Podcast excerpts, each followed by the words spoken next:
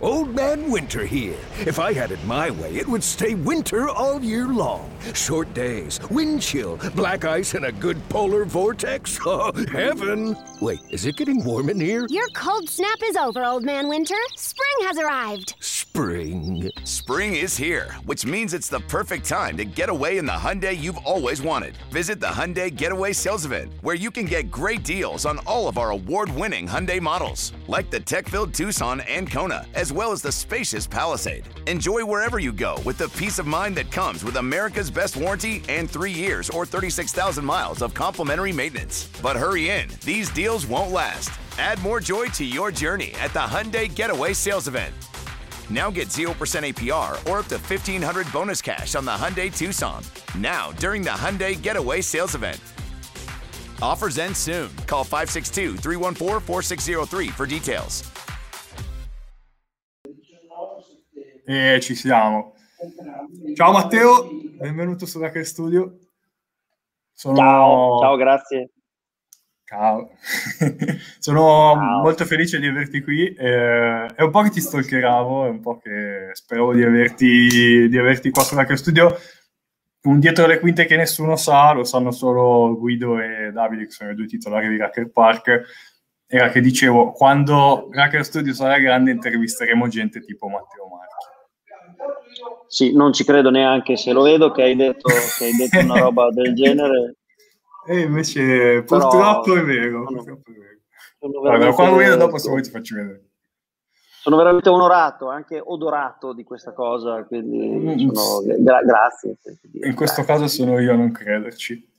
Ehm, allora, visto che come ti dicevo prima, purtroppo esiste qualche, qualche cazzone che non ti conosce, che qualche appassionato di basket che non ti conosce, ti chiedo purtroppo di, di spiegarci chi sei o cosa fai. Come chi sono? C'è scritto lì? Dove? Beh, Qui? No, dov'è? un po', un po' sono giusto? ovunque. Sì, bravo, sei giusto. giusto. Sei giusto, ma non tutti Ma vedono sono- perché saremo anche solo in audio. Aspetta che Beh, po- Ciao, ciao, ciao. Ho, ho- ho gente qui. Ah, ok, cui il saluti. proprietario dell'ufficio dove sono. Saluti. Non gli si può dire taci perché No, lavora, di no. Salutiamo. No, non parlavi forte, no, non si sentiva. Mi... Pronto? Eh, c'è, cosa fai? Eh, vabbè, Allora. dico io, per me sei Di, di- fotografo. di te, poi io ti dico se hai detto bene o no. Vai. Ok, allora, per me sei fotografo. Fin qua penso di essere andato bene. E fin qui Sei- eh, buona. Ok. Sei fotografo sportivo. Sì? Ok. Sì? Sei romagnolo. Ci ho preso. Eh, Ok. sì. Eh, sei organizzatore del torneo La Volta. Eh, ah, cazzo, Ma questo non te l'aspettavi, hai studiato. Hai stu- Questa mi hai beccato così di sorpresa. Sì, eh, questa è la- la- una freccia conficcata qui. Sì, sì, sì. Ok, e al momento però non so, cioè so che sei stato da M4T settimana scorsa, no, lunedì, che sono i ragazzi che abbiamo intervistato setti- settimana scorsa, però non so esattamente di cosa stai occupando, di cosa ti stai occupando, perché purtroppo da quello che ho capito non hai ripreso a lavorare a New York. Sì, eh, quando i- io ho lavorato due anni con i Knicks, partiamo dal fondo, ho lavorato due anni con i Knicks e dopo mi hanno segato, causa Covid, causa, causa che sono i Knicks, causa quello che vuoi. E dopo sono tornato e ho dovuto un attimo ho dovuto un attimo ricominciare da capo, nel senso ripartire da zero, perché dopo eh, torni a casa, lascia pure che passi il lockdown, passa questo, passa quell'altro. E, diciamo che era un po' come dicono eh, in Francia, eh, col, col culo, col culo per terra, fondamentalmente. Eh, sì, sì, E- anche perché da quello che ho capito stai comunque continuando a pagare affitti e cazzi e mazzi a New York. Ho quindi- pagato l'affitto per un anno perché ho detto prima o poi vado e, e la casa ce l'ho, passo un mese ok, due mesi ok, tre mesi ok, quando è?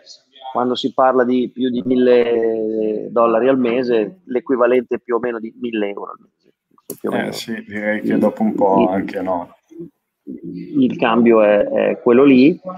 E quindi ah, praticamente ho dovuto ricominciare, ricominciare da capo. E, e la roba è stata veramente complicata, nel senso che Quindi cosa si fa? Sono riuscito un po' alla volta, lavoro molto per FIBA, per la federazione, sì. eh, dove facciamo, gestisco un po' la, la, rete dei, gestisco un po' la rete dei fotografi in Europa. Quindi siamo, faccio, un sì. di, faccio, un, faccio, un po di, tornei per loro, andrò all'Europa femminile, forse vado alle Olimpiadi, non si capisce ancora se si fanno meno. Cosa, come, cosa si dovrebbero fare, però è tutto molto complicato, tamponi. Cioè, uno dice vado alle Olimpiadi, sì, ma se sei positivo al Covid una settimana prima non ci vai. Ciao, ciao, ah, è incredibile COVID, che si faccia tutti. la sagra del crescione e non le Olimpiadi. Eh, questo non, no, non si fa comunque la sagra del crescione perché non, Sicuro, non ce le, ce le hanno, da noi ce le hanno tolte. Sì, da, da, da, qui le sagre ufficializzata sicuro. Davvero? Eh, sì. Questa è una bellissima notizia. Se vuoi venire a fare le foto. No, infatti non, non, non vedevo l'ora. Eh, le sagre sono sempre state un po' mio, la mia passione, eh, però andarci a mangiare, non andare a, a fotografare, quello anche no. E, Beh, comunque, qua esatto, sagre. Esatto, un crescione gigante, molto bello.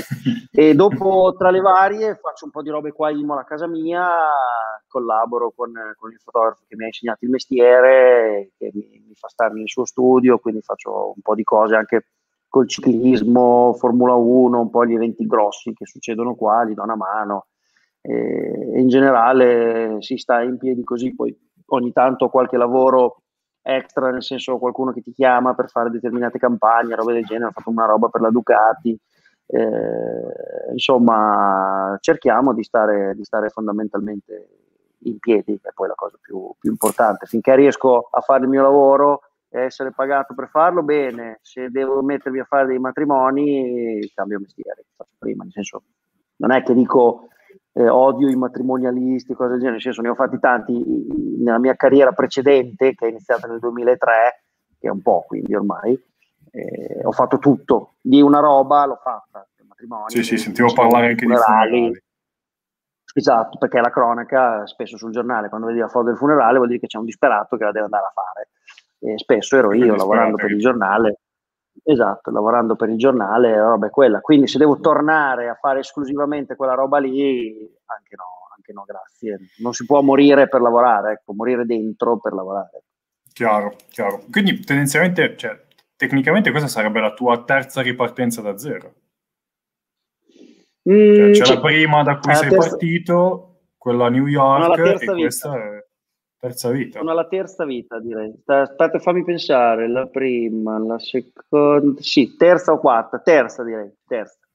terza Tecnicamente vita. terza, ok. È sempre Ma, stato eh, un po' ehm, così. Altalenante. Esatto. Eh, però, insomma, io credo che in tutto questo tu credo ti sia riuscito a creare una cifra stilistica e quello che in un'intervista che sentivo, in cui ti sentivo, definivi diciamo più o meno quello che è la parte artistica del fotografo. Cioè, sentivo, io non sono fotografo, non so assolutamente uno di fotografia, me ne sono occupato perché sono stato dirigente di una società di, di basket, quindi abbiamo avuto un fotografo, anzi diversi fotografi, e um, è interessante questa, quest, questa spiegazione che facevi dove ci sono delle fotografie che tu devi saper fare e sono standard, e dove poi in realtà ti crei anche la fotografia per te, quella che può essere figa, quella che ti fai per il tuo portfolio. Um, io credo che in questo periodo tu sia riuscito a crearti la tua cifra stilistica e quindi la tua cifra artistica forse, e questo sia la cosa che ti, ti, ti porta fuori dalla concorrenza, ti porta fuori dal mercato, ti fa esaltare rispetto al mercato. Cioè, più che più, mo, molto più eh, semplicemente, nel senso io sono uno molto, molto terra terra, molto, mm-hmm. vengo dalla campagna, molto più semplicemente cerco di fare robe che gli altri non fanno, nel senso, sì. eh, ti paga i, i Racker Park, ok? Tu fai quello che ti dice di fare Racker Park, ok? E, quella, e quando hai fatto quello l'hai messo da parte. Se nel momento in cui fai quello riesci anche a produrre altro che sia un po' eh, fuori dalla scatola, eh, un pochino più interessante dal punto di vista di qualunque tipo e glielo fai vedere, ok? Magari il passo dopo ti chiedono, ti chiedono di fare solo la seconda cosa. Nel senso, questo è più certo. o meno certo. quello che ho sempre cercato, cercato di fare. Eh, però non è che te, Racker Park ti chiama per fare le foto e vuole foto A, B, C, D, E e te fai Y, W, Z, perché dopo loro ti dicono, oh, io ti ho chiesto di fare altra roba. Perché certo. purtroppo c'è anche questo problema qui. Infatti, quando qualcuno mi chiama per un lavoro, io gli faccio sempre prima, perché dopo l'esperienza, come sono 18 anni ormai che ci, ci, ci, ci casco, ci bazzico dentro, eh, prima io faccio sempre 600 domande perché spesso quando vai a lavorare ti dicono oh grande fai delle belle foto vai siamo a posto non ti preoccupare dopo, perché non hai fatto quella foto lì di quella roba faccio, perché non me l'hai detto perché magari esatto. non sapevo quindi evitare dei problemi eh, potrebbe avere questo, questo, questo vantaggio qui eh, quindi hai una specie di tua scaletta robe... di pre-brief Beh, generalmente sì, però ma ti faccio un esempio ancora più banale, nel senso, ormai nei tempi in cui viviamo adesso, partita di basket, la foto del layup del giocatore ormai la sa fare anche mia madre se gli dai la mia macchina fotografica, ok? E se tu fai quella roba lì, la fa già tutti, quindi magari se ti pagano per fare quella roba lì, intanto la fai, però nel frattempo ti tieni comunque l'occhio eh, acceso per fare altre determinate cose che magari non ti servono per quella roba lì, ma magari ti, ti tornano utili dopo eh, per, un'altra, per, un'altra, cosa, ecco, capito? Sì, o per un'altra cosa o comunque per creare quello che potrebbe essere il tuo, tra virgolette, termine molto difficile personal brand. Sì, un portfolio, chiamalo, chiamalo come ci pare, usiamo tutte le parole inglesi che vogliamo, eh, però hai capito, l'idea è questa, nel senso, ce l'hai lì, hai fatto una roba in più, magari metti un, un filino cioè, questo lavoro qui purtroppo no, non è il lavoro che alle 5 ti, ti casca la penna e, e, e, e, esci dall'ufficio, vai a casa, hai chiuso, ciao, ci vediamo lunedì. Eh, purtroppo devi sempre stare, o per fortuna, è una chiave interessante di lettura, devi sempre stare con, il cervello acceso che frulla e che fa, che fa le robe. Tante volte mi capita eh, che durante la giornata devo pensare a uno shoot da fare due giorni dopo, sto tutto il giorno che non mi viene un'idea, poi sono a mezzanotte, ho sonno che devo andare a letto, improvvisamente boom, si accende il cervello, io non dormo la notte perché mi sia già, a quel punto si è acceso, quindi è partito il diesel, quindi mi viene in mente di fare questo, quello che l'altro e, e a quel punto lì, già che sono lì, eh, mi metto a scrivere tu lo porti a casa. Eh, eh, devi essere mentalmente disturbato, secondo me, per fare questo mestiere qui. Se sei una persona normale, eh, non, non, non, lascia perdere. Beh, dipende, cioè, mentalmente disturbato se vuoi farlo come lo fai tu. Io so di un sacco di fotografi no, che in realtà sono, estra- eh. sono, estremamente monotoni e fanno cose monotone ripetono quello che fanno da sempre. Eh, però magari gli va bene perché trovano qualcuno che li paga, fa bene, bene loro. Io non riuscirei, per quello che dico che sono mentalmente, sono, magari fossi così che mi va bene tutto, ma sì, fatto cagare ieri, ma vabbè, amen, se ne frega. Invece io dopo ci sto male, cioè, capito? Eh, ed, è, ed, è, un sembra una roba paradossale, ma è, è un difetto perché come che non sei mai contento di quello che fai, eh, è, è, un pregio perché non ti fermi mai, sai quelle robe che si dicono, vai sempre perché vai il doppio degli altri. Sì, ma è, è sempre così, cioè no, è sempre una scala in cui non vedi mai il pianerottolo sopra, perché Chiaro. hai raggiunto il livello che sognavi di essere un anno prima, l'hai raggiunto e te non pensi che un anno fa era incredibile essere a quel punto lì, no, te pensi bene, il prossimo qual è? E non è che decidi di pensare una roba del genere, è proprio automatico. Sì, Quindi, sì, sì, ti, ci, ti ci trovi. Due palle. Cioè. Sì, sì, sì, sì. Ma penso poi anche banalmente che ci sia, da un certo punto di vista, anche un, un discorso puramente economico, no? Cioè, deve essere una rottura di coglioni questo tipo di lavoro, cioè devo lavorare così tanto, devo far salire il mio livello, quindi di conseguenza mi aspetto che ci sia tra virgolette un ritorno economico, che da quello che ho capito nel mondo del basket, soprattutto qua che sei tornato in area FIBA, non è così eh, più che altro FIBA in Italia, eh, più che altro il basket italiano, poverone, eh, è abbastanza non alla frutta, che è brutto da dire, eh, però è molto più povero rispetto a tanti altri mondi di tanti altri sport, cioè è povero non solo di, di, di, di soldi, eh, che non è la cosa principale, è, è povero di idee, oppure è pieno di gente con delle idee che però devono proporre delle idee alla gente al piano di sopra che gli dice ma a me che, che me frega, tanto io non, non fa, incasso uguale, quindi come, dicevano, come diceva René Ferretti, il mio idolo mentale, eh, la qualità c'ha rotto il cazzo. Chi non ha visto Boris non sa cosa si perde. Chiaro. Però hai capito, sì, sì, guarda, ne, ne, parlavo l'altro giorno con un allenatore che intervisteremo nei prossimi giorni e si parlava proprio di questo, cioè del fatto che vediamo due grosse fasce nel, mondo sportivo, cioè soprattutto nel mondo pallacanestro, una fascia di gente che è lì e diciamo tra virgolette comanda e che della qualità o di migliorare la qualità o comunque cambiare le cose non gli frega niente una fascia di gente giovane invece che ha voglia di migliorare, di cambiare, di innovare, che si trova a sto tappo e non riesce a, ad andare avanti, non riesce a, anzi si trova molto frustrata, secondo me.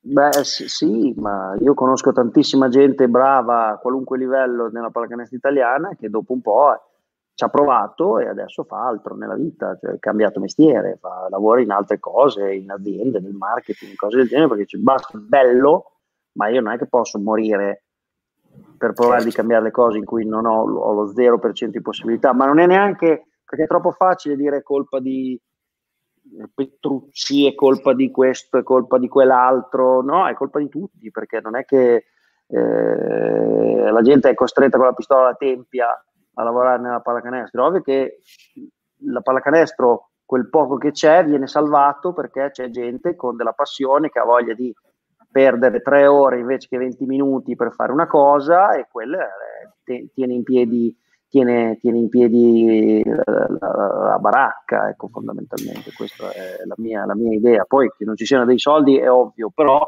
magari non ci sono i soldi, ma c'è qualche, i soldi non sono 100 ma è 50, però c'è un modo giusto per fare le cose, magari qualcuno lo fa. Invece c'è 10 e, e l'impegno è per 110 Ecco, è lì che dopo lo squilibrio, ma non credo sia un problema del basket, cioè è un problema bello spalmato un po' in Italia e mi permetto di dire non solo perché conosco bene anche tante altre realtà e, e fidatevi che anche in NBA c'è il, il, marcio da qualche parte, c'è sempre, solo che lo strato di zucchero che c'è sopra è talmente grosso ok? Che è fatica da credere per chi non c'è dentro, ma anche, anche l'NBA dentro ha le sue belle beghe eh, di, di, di, tanti tipi. Ecco, ecco su, su, questo mi dai un gancio mh, mm, su una cosa tecnica che ti volevo chiedere, cioè quali sono, se ci puoi raccontare un po' come si svolge il tuo lavoro in una giornata tipo NBA e come, come è rispetto a quello che è una giornata tipo diciamo, di basket italiano. Perché io da, da quello che ho ah, percepito, basket NBA, posto che New York, penso anche Los Angeles, penso anche magari un mercato tipo Boston, quindi quelli denominati big market, hanno magari delle risorse economiche diverse, hanno magari dei VIP diversi che vanno al palazzetto, hanno magari delle esigenze diverse, quindi magari lo standard è ancora più alto. Però penso che comunque lo standard NBA sia diverso rispetto a quello italiano. Quindi, quindi magari ci puoi spiegare più o meno come, come si lavora di là. Ma di là si lavora in tanti, nel senso il lavoro è talmente tanto che non ce n'è uno che fa le cose, sei in sette, sei, cinque, a seconda della partita che è, ma mai meno di 4-5. Eh, io lavoravo a New York, che è il mercato più grosso e fondamentalmente anche quasi il più ricco, nel senso quello che prendevamo noi era molto di più di quello che prendevano anche solo i Nets dall'altra parte del fiume. Ma e, intendi proprio come fotografi? Sì, sì, sì parlo del mio. Eh, eh, ma in generale, anche il capo del marketing di Nix prende molto di più del capo del marketing di Nets e lo puoi associare ah, okay. a qualunque mestieranza ci potesse essere all'interno del de, della squadra perché come tutti quasi chi segue l'NBA sa eh, se vuoi comprare i Memphis Grizzlies ti bastano 150 euro se vuoi comprare i New York Knicks ti vogliono 250 milioni di miliardi di euro perché sì. c'è un motivo perché sì, il mercato è molto più grosso, gli sponsor sono molto più grossi, c'è i Garden, c'è tutto quello che vuoi. Eh, dal punto di vista del mio lavoro personale, eh, vai là molto presto, anche se la partita alle 7, vai là alle 1, alle 2 del pomeriggio, ma semplicemente perché devi documentare gli arrivi, dei giocatori e i giocatori NBA non è come da Quindi- noi che il giocatore arriva due ore prima della partita, i giocatori spesso arrivano cinque ore della partita, prima della partita. Perché hanno Gli la arrivi dei di- giocatori NBA intendi proprio quella roba con, con i giocatori che arrivano vestiti perché magari c'è il brand che vuole la foto del, del giocatore che indossa il suo capo.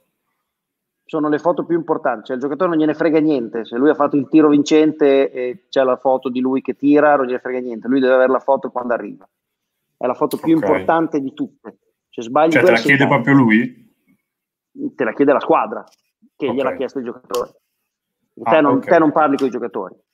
Tu è No, questo Come non ho ai, dubbi. ai, ai Knicks non puoi parlare con i giocatori. Cioè sì, ci puoi parlare, ma se te dai la foto direttamente al giocatore saltando la terza parte, quella, quella lì è la porta. Ciao Matteo, andare, ciao, l'aereo, vai, grazie. Esatto, qui funziona così. Non, lascia perdere. Al giocatore chiede: Mi mandi la foto? Sì, parla con eh, Franca Ok. che gestisce quelle robe lì. Eh, funziona così. E devi fare le foto degli arrivi che i giocatori non, non è come da noi che arrivano in pullman tutti insieme, soprattutto nelle partite in casa, arrivano quando gli pare. Quindi te stai due ore e mezza in un corridoio a aspettare che arrivino questi qua e nel frattempo stai lì, ti gratti e guardi i corridoi del Garden nel mio caso. Quando sono arrivati più o meno tutti, eh, vai in campo perché tutti questi giocatori stanno facendo tutti i vari loro workout, quindi non, non c'è il riscaldamento alla ruota, due palloni a destra, cioè c'è ma dieci minuti prima della partita, le tre ore precedenti sono i giocatori uno o due alla volta con due o tre allenatori a testa e fanno le loro cose, i lunghi fanno 150 tiri da sotto, 150 eh, fade away, 150 pick and roll, 150 pick and pop, Bibuba, la guardia fa 200.000 palleggi. Cioè fanno proprio eh, lavoro individuale. fanno lavoro individuale. Eh, l'allenamento individuale è la roba più importante. Poi dopo, mh, 40 minuti prima della partita, mezz'ora, il campo è vuoto perché sono tutti in spogliatoio e rispetto a da noi entrano in campo per il riscaldamento, come lo chiamiamo noi tradizionale, 20 minuti, un quarto d'ora prima della partita. Ed è, Sì. non fanno niente, nel senso corricchiano avanti e indietro, spesso fanno due foto con le- i tifosi, fanno un po' di stretching, ma è proprio un riscaldamento molto, molto blanco, fanno quattro schiacciate così la gente è felice, gasa, eh, però non, non è come da noi che se parli al giocatore non ti risponde neanche, invece lì è un po' più all'acqua, all'acqua, all'acqua di rose, specialmente in regular season, dopo i playoff è un altro mondo che cambia completamente. Però l'idea Playoff che- generale è questa qui. Playoff che però tu non hai vissuto, se non sbaglio. Sì, sì, a Brooklyn, sì. Brooklyn, Sì, sei, sei- sei riuscito ad andare a fotografare di là? Sì, quando feci Ah, il tiro ok. di Bellinelli allo scadere, quando giocava a Philadelphia, quello che sembrava che era da 3 invece era da 2, ero a Philadelphia. Ah. I playoff, finali di conference, eh, co- Boston, Cleveland, quando LeBron era Cleveland. Eh, quindi io ne, ne ho vissuto, ma l'atmosfera dei playoff è un altro mondo, cioè proprio cambia completamente. Siamo gli entri nello stesso posto, ma non è lo stesso. Cioè? Cioè, domanda Eh, stupida. playoff, playoff è, eh, allora scusa, regular season è la cena con i parenti per Natale. Eh, Ok. Playoff è il tavolo all'Hollywood con tutti i tuoi amici e un pullman di modelle di Playboy. ok, chiarissimo. Chiarissimo. Ti è piaciuta come metafora? L'ho inventato Sì, preciso. Sì, sì, sì, mo- molto chiara. Perfetto. Perfetto. Ok. Poi dipende dove vai, ma Philadelphia per dire già sono carichi in regular season, ma non più tardi. Playoff Impazzisci.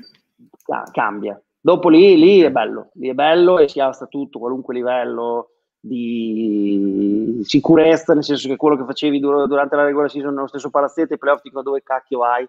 No, ero qui anche due giorni fa, sì, ma due giorni fa era la regular season. Ah, eh, cambia tutto, si alza tutto, i contatti, dopo i giocatori cambiano, dopo lì si picchiano veramente, a volte in regular season si picchiano anche, anche in regular season si picchiano, ma in regular season dopo, eh, e nei playoff dopo cambia, cambia la musica, diciamo. ok. ok. Eh, ma ti cambia anche qualcosa a livello tecnico a te? No? No, Cioè, hai delle quello, richieste quelli. particolari? Beh, no, no, per quello che faccio io no, cambia, non cambia Ok. niente. Devi stare più attento però, se uno è... Lavora Cioè, devi cogliere vuol dire che uno che sta quello che attento di diciamo- suo. Ma sì, certo. Allora, dico quello che dicevamo prima rispetto a delle foto che comunque come standard devi avere, quelle devi stare, essere certo al 100% di averle. Quello è... quello che facevi prima lo fai anche dopo. È il contorno che cambia. Quello che hai quello che hai intorno che cambia, ma il tuo lavoro alla fine è sempre quello. Ovvio che eh, le foto sono più importanti, eh, però alla fine è sempre quello, quello è sempre una partita di base. No, eh, certo, certo, certo. Um, mi trovo sempre interessante, sempre ascoltandoti, il discorso che facevi riguardo il fatto che ci siano 3, 4, 5, 6, addirittura 7 fotografi dedicati ognuno a fare qualcosa di diverso.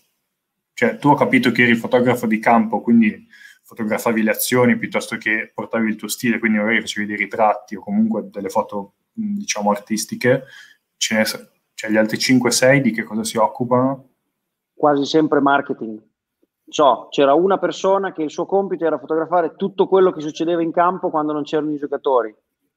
Ballerine, giochini, baby race, eh, casti e mazzi, eh, la tipa con i piattini, come si chiama? Panda, libe, panda, pa, qual, qualcosa panda che presente che sta su un monociclo e si tira i piatti in testa.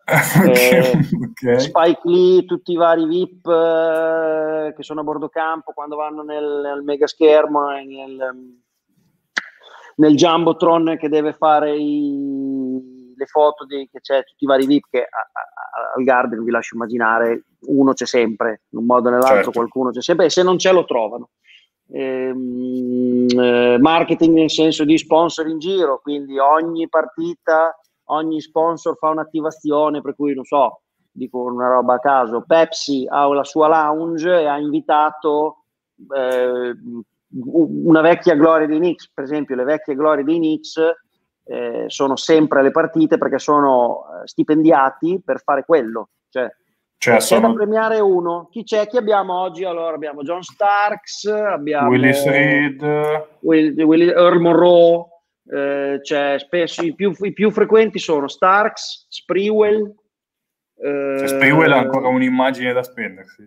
Perfetto, Sprewell è perfetto. Sempre in giacca e cravatta, dread, Sprewell è perfetto. È più in forma adesso di quando giocava. E poi chi c'è? C'è Larry Johnson. Larry Johnson okay. ha fatto tante cose insieme. Ci sarà Pat Ewing?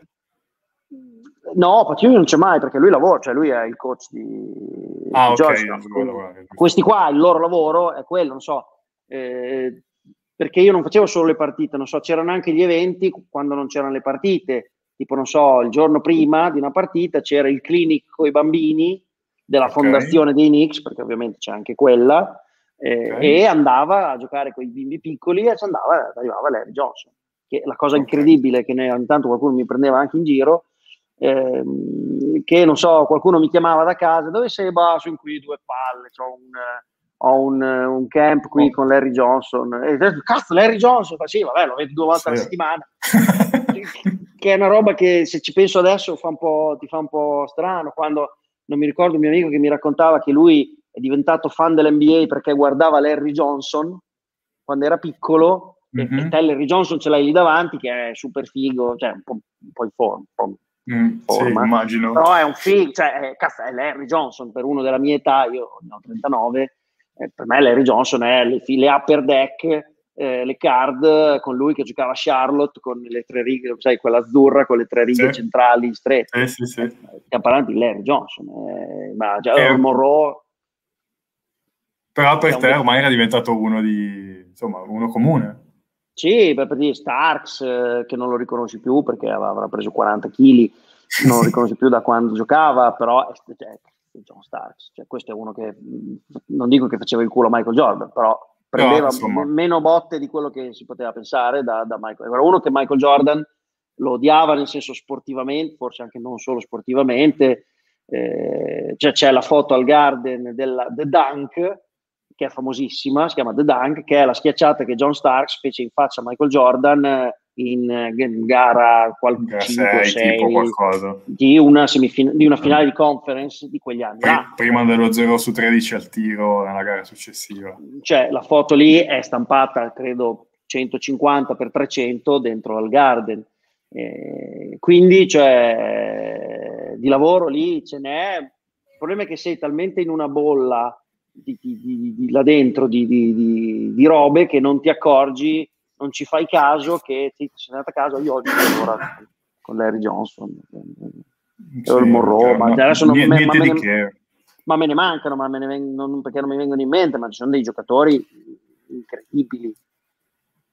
Ma quindi se, se, ho capito bene il tuo lavoro non è solo andare alle partite ma anche fare altro. Questo no, altro io non so, c'è un allenamento eh, al centro di allenamento particolare che vogliono che si copra, io andavo al centro di allenamento che è a due ore e mezza a fuori New York, eh, quindi perdevi tutta la giornata fondamentalmente, io andavo là per scattare le determinate foto che c'era bisogno di fare.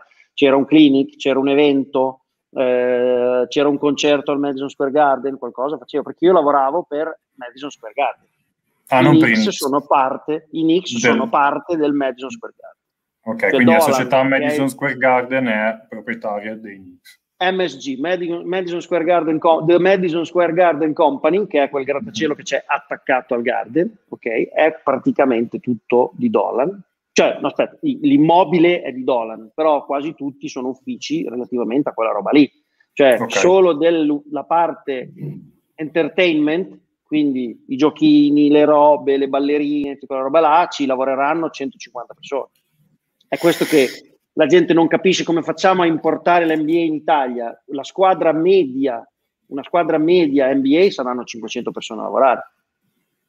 Sì, credibile. Io parlavo, parlavo, con un responsabile ticketing, mi dicevano che lavorare solo al ticketing sono mediamente 95 persone. E secondo me 500 sto parlando forse dei Memphis Grizzlies, che è forse la squadra più piccola. Eh, cioè, solo intorno alla squadra saranno in 100. Intorno, intorno cioè, alla tu, squadra. Tu dici eh, tipo quello visio, che porta dottori, le divise. magazzinieri, eh, ball boys, eh, saranno in 100. Più i giocatori, i giocatori non li contiamo. Sì, sì, sì. Cioè, in, più, questa... in più i giocatori hanno anche il loro staff a volte.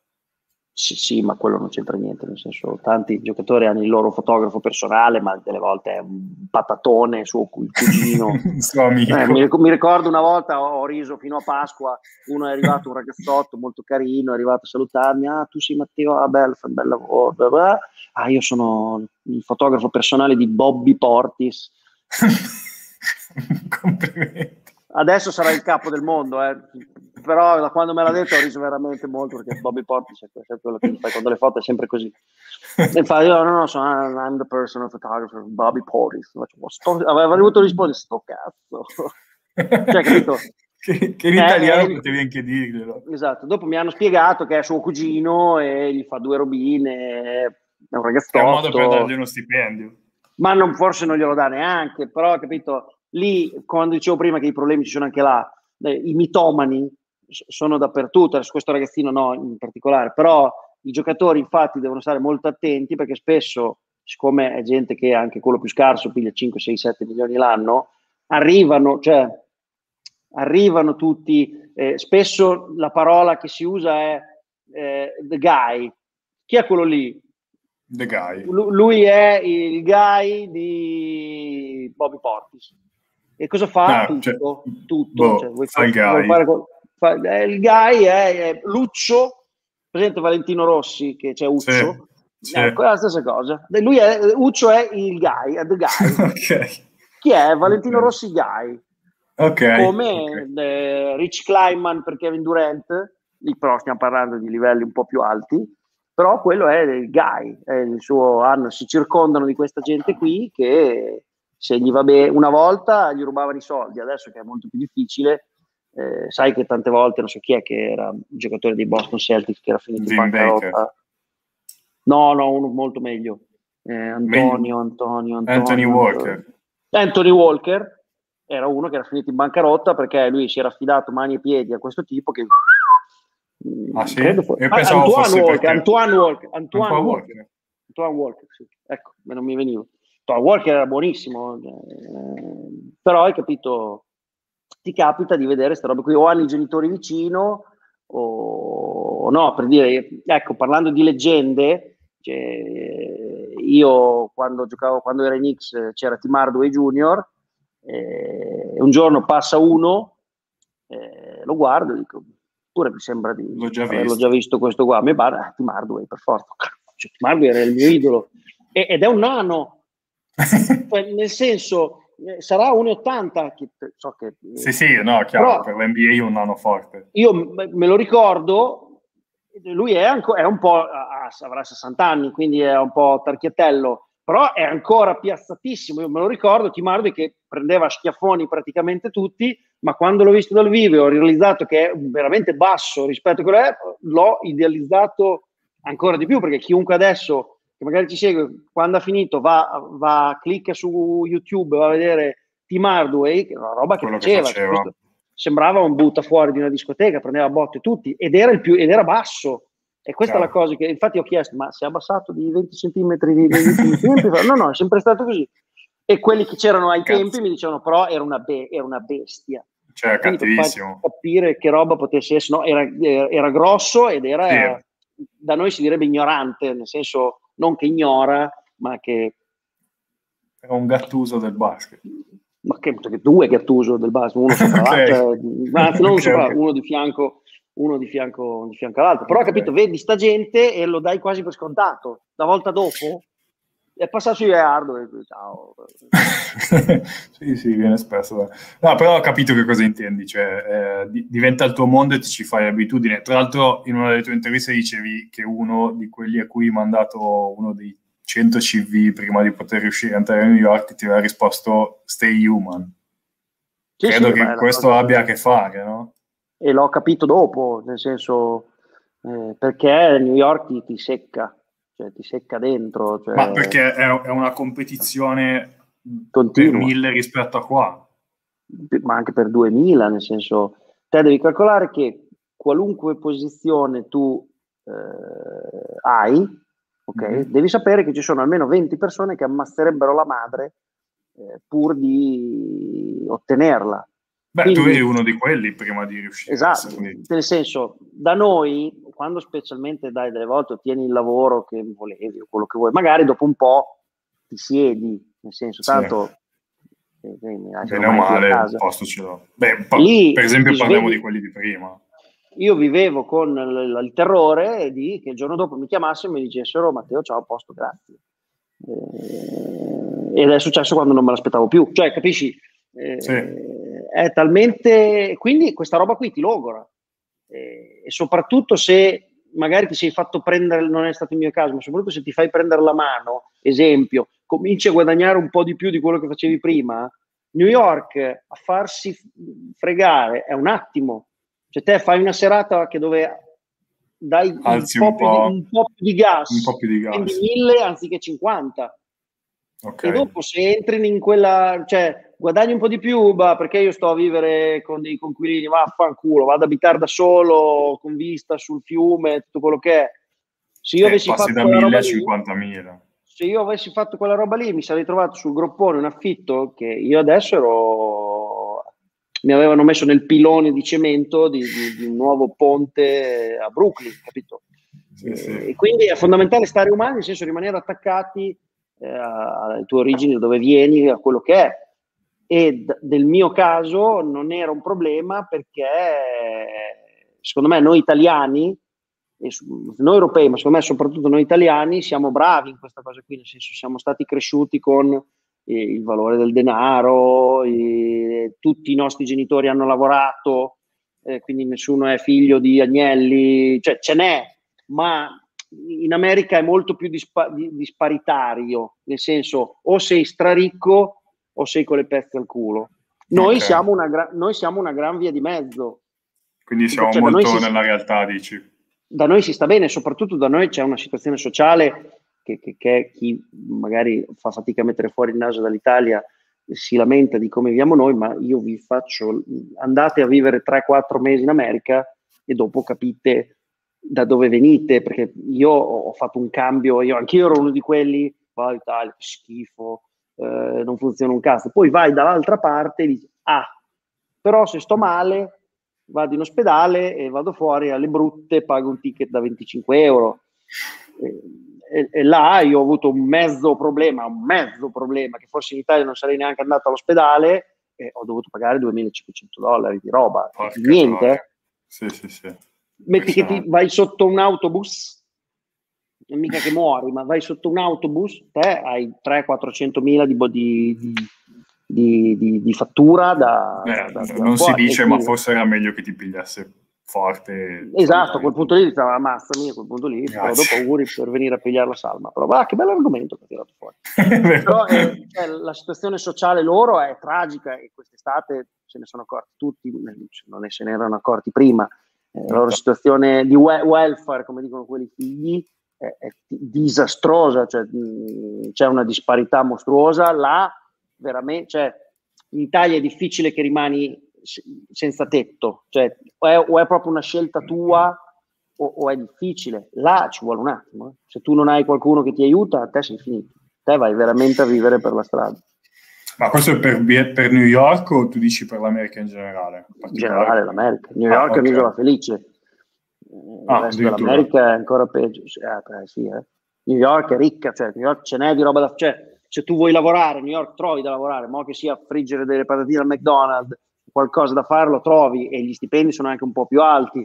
Magari ti Beh. fai tre ore di treno per andare a lavorare invece di una, ovvio che se abiti a Manhattan spendi X, eh, se vai a abitare vicino all'aeroporto spendi X meno 100. Mm, Però sì, sì. Se, se invece in altri posti le possibilità sono molte di meno. Se sei nato so, in Oklahoma, eh, in Kentucky, a me è Quindi, capitato cioè, di passare in Idaho e mamma mia.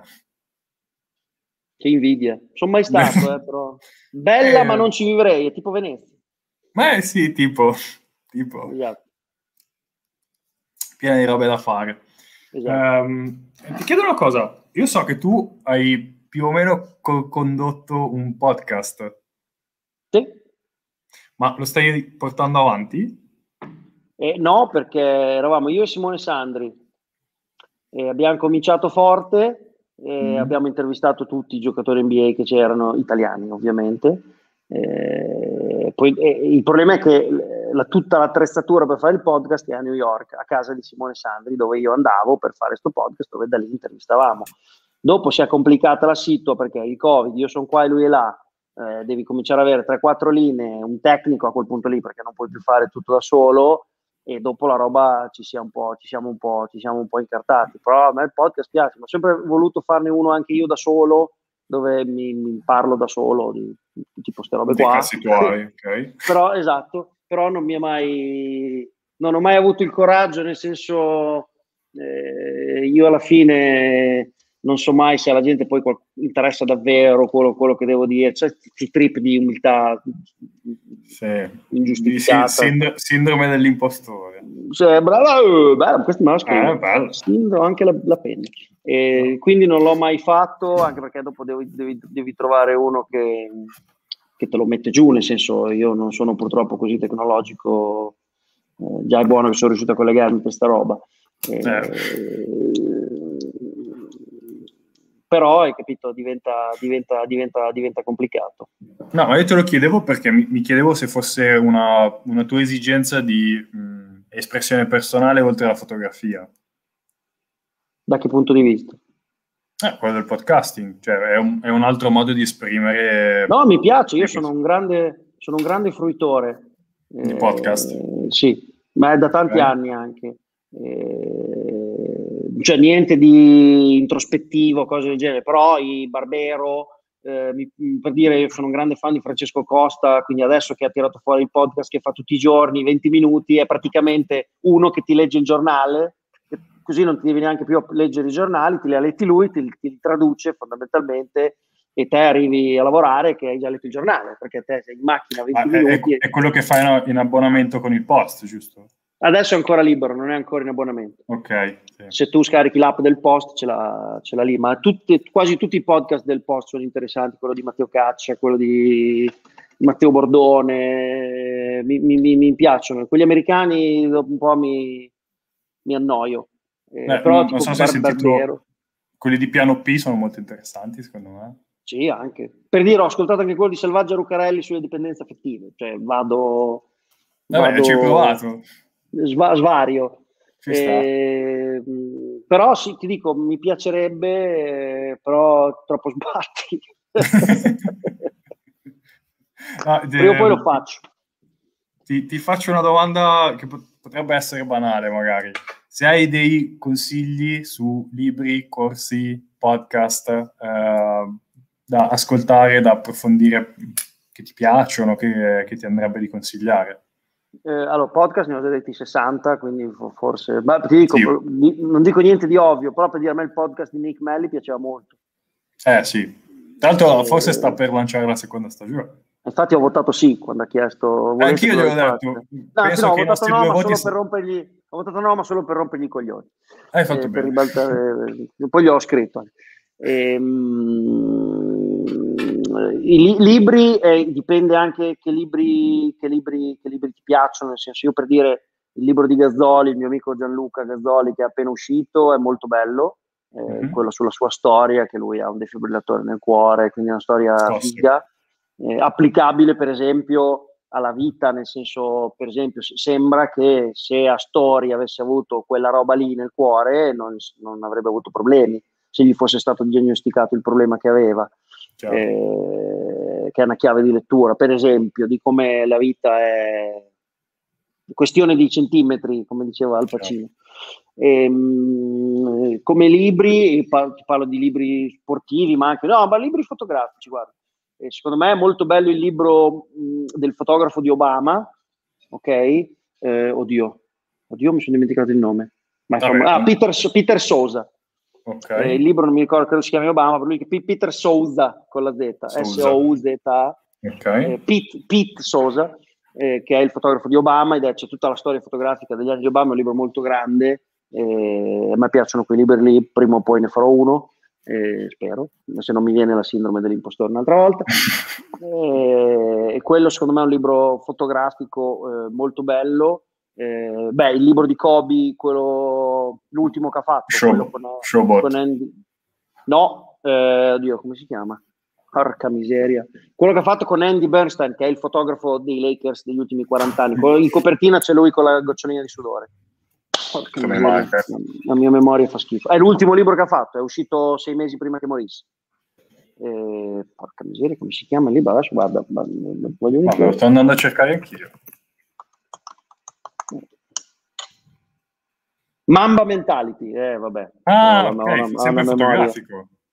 Eh, sì, ma c'è anche dello okay. scritto importante, nel senso eh. Mamba Mentality è il libro che ha fatto con Andy Bernstein, che è il fotografo degli, degli ultimi 50 anni, 40 anni dei Lakers, che ho avuto la fortuna di conoscere, che è uno dei fotografi più famosi a livello NBA nel mondo, eh, ed è un libro molto bello. Eh, avevi detto mi, film, libri? libri, podcast, corsi, uh, qualsiasi cosa, corsi anche oggetti. Corsi, cose, città. Eh, Animali. Esatto. Eh, di, Beh, io come libro, visto Vai. che l'hai citato prima, mi, su- mi, permetterei di suggerirti quelli di Francesco Costa.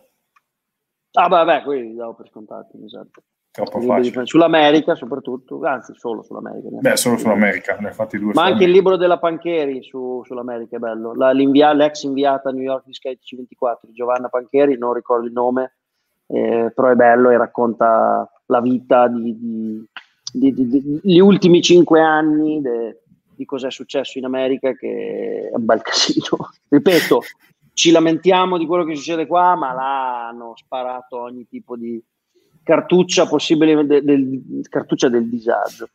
Okay. Eh, po- possibile e immaginabile. Quest'estate uscire a New York era un problema. Lascia stare il Covid.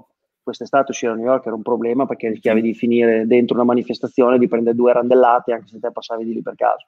Tu dici tipo Blacklist Matter, cose del genere finivi dentro il posto sbagliato al momento sbagliato. Io ho avuto una mia coinquilina a New York che è stata arrestata. Minchia. Eh, quindi posto sbagliato, momento sbagliato. Eh, e poi spesso hanno la, questa roba di voler rispondere. Eh, se il poliziotto, noi siamo un po' più educati, nel senso che se il poliziotto ci dice di fare X, noi facciamo X. Là gli viene e chiediamo anche scusa e dopo, dopo pigli, pigli, la, pigli, l'asso di bastoni, diciamo. chiaro, chiaro, chiaro. Um, ti chiederei un'ultima cosa. eh, dal punto di vista, abbiamo parlato della fotografia mh, dal punto di vista del fotografo, eh, dal tuo punto di vista, secondo il tuo punto di vista, qual è il valore che può dare un fotografo a un club sportivo? Allora, il fotografo da solo non fa niente, cioè devi avere una struttura dietro che ti valorizza il lavoro del fotografo. Cioè mi viene quasi da dire, il fotografo è il petrolio, ok? okay. Devi avere qualcuno che te lo trasforma in benzina. Quindi se te vuoi dare un, un, valore dal punto di vista dell'immagine, ma non immagine come si intende nel senso di PR, ma proprio di immagine, cioè di visual, tu devi avere il fotografo e sopra di lui devi avere degli editor o comunque dei social media manager che sappiano maneggiare la materia prima. Cioè, tu gli fornisci la materia prima, okay? loro devono essere in grado di trasformarla e la puoi trasformare in miliardi eh, di cose. Il problema qual è? Che spesso spe- sta un po' calando, ma non, non, mi sembra abbastanza in fretta. I social media sono dati al primo stagista che arriva come eh, cazzo gli faccio fare questo? Vabbè, no, Instagram. Vai, sì. Fai Vai. la pagina Instagram e non sa di cosa sta, nel senso, sa di cosa sta parlando perché c'ha i suoi, ma questo non vuol dire che tu sappia fare. Certo. Ok? ripeto, la, la fotografia è la materia prima. Devi avere due tre persone, devi mettere su un, un, reparto che te la trasforma e che te la fa diventare qualcosa che ti può tornare utile, perché te puoi dare tante foto belle alla tua squadra, ma non le usano, eh, non serve a niente, stai letteralmente buttando via dei soldi. Ah, che è la stessa cosa, è uguale. Sì, cioè, capito? Sì. E ovviamente tra questi qui ci deve essere un dialogo, nel senso il fotografo magari sa che questa foto qui ha più senso rispetto a un'altra, però... Eh, Te lo deve spiegare. Tante volte, se il fotografo è molto bravo, sa fare tutti e due. Spesso in America, so, per esempio, i social media manager che in una squadra media sono almeno 6, Mm, okay. Ma basso, 6 di cui okay. uno fa solo X, uno, per dire in X avevano una che faceva solo i social cinesi. Ok. C'era una ragazza di origine cinese che studiava a New York e lei faceva solo Weibo, come si chiamano, il Facebook cinese, l'Instagram cinese, il WhatsApp cinese. Lei faceva solo Cina, solo ehm, social network cinese. Ok? Tanti, come dicevo prima, tanti social media manager fanno anche le foto. Cioè è il contrario ci sono i social media manager che hanno il telefono in mano collegato con la macchina, ok? Loro fanno la foto e la postano loro direttamente. Ma questo in. NBA? Uh, ce n'è tantissimi, ne conosco personalmente almeno 10 che lavorano in ah. 8 squadre diverse. Ah. Perché la chiave è, lo fai? Devi Velocità. Ah, io invece avevo capito che era il fotografo che passava la foto direttamente all'editor e l'editor la passava al social media manager. Questo nell'arco di 4 minuti. Sì, ma questi così sono troppo passaggi, troppi passaggi, 4 minuti non ce la fai. Ah. Per tagliare fai quello. Poi, io non ti sto parlando quello che ti dicevo io del petrolio e della benzina, no, non, è, non, deve essere immediato, può essere anche che tu le foto le hai, te le tieni lì e certo. ti tornano utili due settimane Sa, per dopo, la campagna abbonamenti, per uh, lo stand-up. Costruisci l'archivio, fai una grafica, fai una card, fai una, una, qualunque cosa, le usi, non so, hai una sequenza, ok? Ci fai una GIF e la butti fuori per buttare fuori, non so, parli della maglia dei Knicks o quello che certo. vuoi vendere qualcosa, eh, ti serve perché qualunque cosa. L'importante è dopo costruirti l'archivio. Non necessariamente il passaggio petrolio-benzina deve essere in 30 secondi, però tante volte durante la partita devi avere qualcosa da buttare fuori immediatamente, immediatamente. ok? alcune squadre i Knicks non ce l'avevano, però tante squadre, per esempio i Clippers, avevano due che scattavano e avevano il telefono collegato, appena hai la foto, bibuba, un po' di preset, via, pubblicata e loro facevano la caption, facevano la, la, la didascalia. Il testino. Eh, quindi è molto, è molto fluida, molto liquida la situazione da quel punto di vista lì. Però se tu sai fare le foto molto bene e sai anche maneggiare i social, per esempio, è già un, è già un vantaggio perché ti proponi come due lavori in uno Mm, capito? Sì, sì, Stesso discorso per il videomaker, per eh, se tu vuoi fare un lavoro decente, ok, per una squadra, la, squ- la, la, la, come dire, la formazione tipo, tu bisogna che hai il fotografo, il videomaker, il grafico, uh-huh. perché vuoi fare una roba, un disegnatore, non è mica detto che lo devi avere al palazzo, ok? Però hai tanta roba distribuita in giro che ti può, ti può tornare utile per fare le tue, le, tue, le tue cosine. Però quello che sto dicendo io è, te potresti dire, tu mi hai detto queste professionalità, vuol dire che spendo 1000 euro, euro al giorno per avere tutta questa gente. No, perché se tu proponi a determinata gente un progetto, ok, hai eh, magari il... Um, il disegnatore, il grafico che si vuole far conoscere, quindi lo tiri dentro e ti guarda, ti do pochi soldi, però A te li do. non che a fine anno ti dico, ah, guarda, ce li avevo qui. Ma chi cazzo sei tu? Ma vai via. Eh, capito? Te li do. Ti do da fare X cose e poi vediamo se va bene, che facciamo più cose, dopo ti do più soldi. Eh, però hai capito, ci vuole qualcuno che creda in una roba del genere, nel senso, spendo X soldi, pochi, però per tirare su della gente che dopo magari dopo va a lavorare da un'altra parte, eh, come non so, eh, te cresci nel Sassuolo e dopo vai a giocare al Milan perché sei, sta, perché sei, stato, sei stato, bravo. Chiaro. Il problema è che qualunque soldo spendi, che sia più di 4 euro per una roba del genere, chi deve guardare i conti ti dice eh, per loro è una spesa. Sì. Perché non capiscono che se te hai 10.000 follower anziché 1.000, puoi andare dal determinato sponsor e chiedergli di più. Perché di più. A, se pensano di prendere dei soldi perché vanno su Eurosport, non hanno capito un cazzo. I soldi veri adesso sono in questi cose qui, in Italia, in America, in Cambogia eh, o in Birmania, dove ti pare. Chiaro, Però sì, chiaro. Ci, ci, facciamo le seghe tra di noi raccontandoci queste cose da dieci anni e cambia un cazzo. Quindi. Eh sì, purtroppo il mio tra... ottimismo. no, purtroppo tra noi che stiamo a questo livello è vero. Eh, no, io se posso dire la mia, io lato club, quello che penso che dia come valore aggiunto un fotografo o più fotografi è appunto un aumento della percezione del brand. Nel senso che se io ho un fotografo che mi fa delle foto buone, intanto che me le fa, e quindi se me le fa e pubblico comincio ad esistere. Già non è una cosa così banale aiuta. Se, se, me le fa buone e io le posso riutilizzare per la campagna abbonamenti, per le locandine che metto fuori dalle scuole per venire a fare la leva del mini basket, per la brochure da dare agli sponsor. Poi quando c'è lo sponsor magari faccio le quattro foto giuste che c'è il suo brand e cose del genere. Questa roba qua io per, per esperienza mia ti dico che fa una grossa differenza a livello di percepito del brand.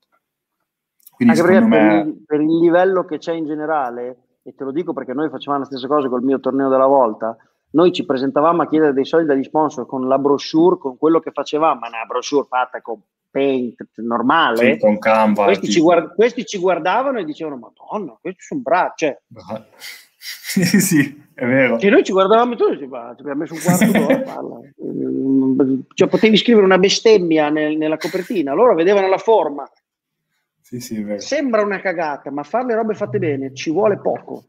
Vero. Perché il, il, livello è un po' bassino, quindi se te ti sbatti un attimo, fai la differenza e magari allo sponsor di turno, alla pizzeria da Luigi, invece che 100 euro te ne dà 200 perché vede che cazzo sono giovani, sono bravi, si sbattono invece di dare i soliti 200 alla società di A2 che è a 20 km, che lo, li tratta come de, delle mucche da mungere e arrivano, oh c'è la fattura, quest'anno facciamo uguale.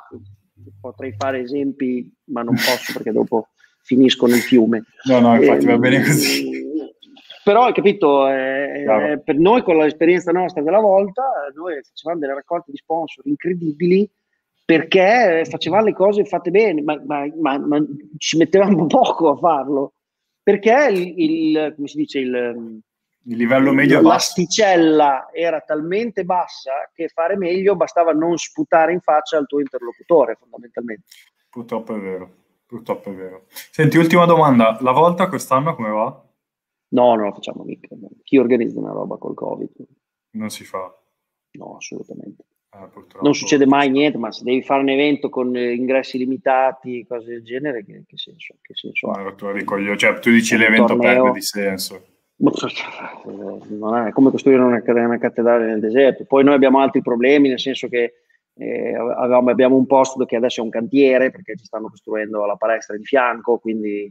Eh, forse anche senza Covid avremmo fatto fatica a farlo, nel senso dove avevamo il nostro stand che era un bel prato grande ci hanno costruito degli spogliatoi, quindi avremmo dovuto riadattare le cose oppure addirittura farlo da un'altra parte, e quindi è un po' complicato, però prima o poi qualcosa facciamo, senza fretta. Ok, ok. Tanto non ci guadagna niente. Quindi. Beh, insomma, ti diverti. Si fa per la passione, esatto. No, no, esatto.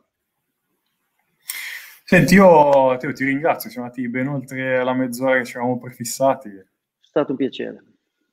Eh, spero di vederti presto, spero di vederti magari in M4T. Eh, dai, dai, volentieri, volentieri. Spero di sapere da che... Matto, da quel matto di Mandelli. Eh, lui è matto forte, sì. Ma non te lo lascio dire. Va bene. Eh, va bene, ti ringrazio e direi alla prossima. Ciao a tutti, grazie per l'ospitalità. Alla prossima puntata. Ciao Teo. Ciao. Old Man Winter here. If I had it my way, it would stay winter all year long. Short days, wind chill, black ice, and a good polar vortex. Oh, heaven! Wait, is it getting warm in here? Your cold snap is over, Old Man Winter. Spring has arrived. Spring. Spring is here, which means it's the perfect time to get away in the Hyundai you've always wanted. Visit the Hyundai Getaway Sales Event, where you can get great deals on all of our award-winning Hyundai models, like the tech-filled Tucson and Kona, as well as the spacious Palisade. Enjoy wherever you go with the peace of mind that comes with America's best warranty and three years or 36,000 miles of complimentary maintenance. But hurry in, these deals won't last. Add more joy to your journey at the Hyundai Getaway Sales Event. Now get 0% APR or up to 1500 bonus cash on the Hyundai Tucson. Now, during the Hyundai Getaway Sales Event. Offers end soon. Call 562 314 4603 for details.